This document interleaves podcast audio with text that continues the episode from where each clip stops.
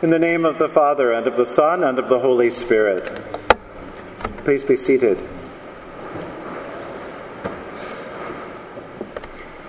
Today's Gospel contains a, a famous story, uh, the story of the Good Samaritan, known by so many people in our culture, uh, whether they come to church or not. Um, it's a famous story with a familiar outline. A person is left by the side of the road for dead and of all the people who pass by, it's a foreigner. A foreigner, the one about whom there were all sorts of cultural assumptions and stereotypes and prejudices, but it's that foreigner who offers help. Of course, the story offers us all a, a, nice moral and serves as a gentle reminder for us to be helpful, to live on the lookout for those in need, and for us to practice charity. But the story goes deeper if we look at its context. The story that Jesus tells of the Good Samaritan comes out of a larger conversation with a young lawyer.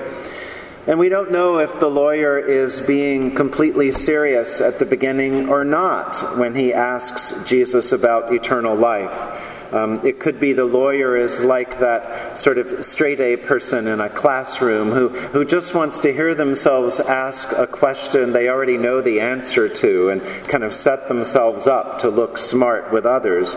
And maybe the lawyer is showing off in that way. But who knows? He asks about eternal life. Then Jesus responds with another question. You know, what does the law, meaning uh, what does the whole history, the inherited teaching of Moses and Elijah and all the prophets, what does the law say?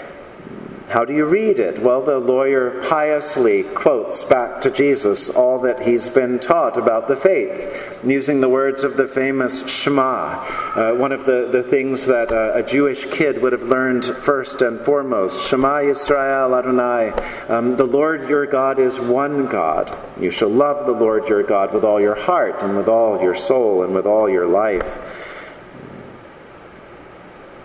At this point, I imagine Jesus is ready to move on. There are people to heal and hearts to reach. But the lawyer seems to want something else. He wants some kind of recognition from Jesus. He, he wants something else. And as the gospel puts it, he wants to justify himself. And so he asks Jesus this additional question And who is my neighbor? I love that phrase in, in the New Revised Standard Version. Uh, the lawyer, wanting to justify himself, asks this question. The translation by Eugene Peterson called The Message it makes the lawyer's intention a little clearer. And the Peterson's version says, But looking for a loophole, the lawyer asked, But just how would you define neighbor? I love the Peterson translation. That's something I relate to. Looking for a loophole, asking Jesus, well, yes, but then how do you define neighbor? Seeking to justify himself, to make himself look good, to make sure he's doing what he needs to do, somehow to please God or somehow to please Jesus, somehow to make sure he knows God's love for himself. I stumble on that phrase of the lawyer, that lawyer looking for a loophole, because that's exactly the sort of thing I might ask Jesus. It's the sort of thing I do ask Jesus. Uh, who counts as my neighbor? The guy who is at the 86th Street, uh, number 6 subway platform every day and probably has take home pay twice what I do? Is he my neighbor? What about the person who I know good and well is going to take the dollar I give them and go straight to the liquor store? Is that my neighbor? What about the folks who end up in our midst and maybe have broken laws to be in our neighborhood? Are they our neighbors? Are we responsible with them? Should we help those who don't have things in common with us or are not our tribe or not our religion? I can create a whole lot of loopholes in my mind that work as a distancing factor to make someone not so much my neighbor, maybe somebody else's neighbor, but not mine. And so it's in this conversation that Jesus then tells this familiar story of the Good Samaritan. With every word, with every look, with every move, Jesus communicates that God is love. And God in Christ brings love to all people. There's nothing we can do to earn it. There's nothing we can do to argue for it or win it or buy it. There's no loophole to exploit. There's no just self justification that exists. And Jesus is telling the story of the Good Samaritan in an artful and compassionate way to the lawyer to say basically to him, This isn't about you. It's not about you working your way to heaven and doing the right things and checking the right boxes. You want a mystical religion? You want to see God? You want a genuine spiritual experience? Then offer yourself to another in service, and strange things will happen.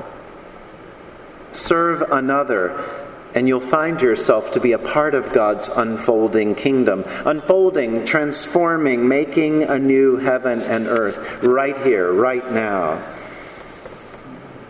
The Good Samaritan story illustrates this as this uh, poor man is going to Jerusalem. He's robbed and beaten. Mm, the priest is the first to walk by. I have compassion for the priest. If he had whatever is the equivalent of a, of a cell phone in his hand, he knew he was on the way somewhere. He had an appointment. Somebody was in the hospital, and then he had a lunch meeting, and then another meeting with the equivalent in his day of the diocese. On and on and on. I'm sure the priest was busy doing the work of God in his midst. And so he had things to do, he had other neighbors to serve, so he ignored that one. Let's cut the priest a break, right? And what about the Levite? The Levites had all kinds of responsibilities. They were, they were the caretakers and the administrators of the synagogue. They were busy people. They were important doing the work of God, keeping God's law in, in macro ways, in institutional ways, in communal ways. The, the Levites had good reasons for serving other neighbors, and we can cut them a break maybe. The Samaritan helps. Cynically, we might say because he had nothing else to do. But if we look at Jesus' telling of the story, Jesus specifically chooses a Samaritan. Samaritans in his culture were viewed as outsiders, as foreigners, as people who were dirty and not quite up to snuff. Um, they spoke another dialect, they worshipped another god, they had, they had strange customs at home, and there would have been all sorts of rumors about what they did at home and who they were and how they lived. It's specifically because of all of this cultural backdrop that Jesus tells this story where the Samaritan is the hero. Again, the Samaritan helps the person not because it's going to help the Samaritan, not because it's going to get the Samaritan closer to heaven, but because it's the right thing to do. It's the merciful thing to do. It's the kind thing to do. It's the loving thing to do. It need not be more complicated, but it is the Christian thing to do. This Good Samaritan in Scripture works as an example for us Sometimes I'm helped for examples in our own day. Um, you may have read or seen in the news um, a Catholic nun who works in Brownsville, Texas, Sister Norma Pimentel. Um, she's the executive director of Catholic Charities for the Rio Grande Valley, and she's a busy, busy lady. Um, she goes into the detention centers there at the border and elsewhere and works with recent immigrants and their families. Mm, she was one of the first people allowed to go into the detention centers and visit children. But guess what? That was some years ago because Obama began those detention centers. We can get caught up in the rhetoric of the day and the personalities, but these problems around immigration and immigrants and how we deal with them are old and long standing. Sister Norma knows that, and so she gets on with the business at hand. She serves those who are in her midst and helps others to do it. If you read her words or find an interview with her, I encourage you to look her up. Pimentel. You hear echoes of the Good Samaritan. You hear echoes of Jesus. She's not new to working among immigrants and their families. She's been doing it for over 30 years. But she keeps doing the work because she's motivated by the love of Christ deep, deep within her. It's bigger than her, it's bigger than her opinions, it's bigger than her current work.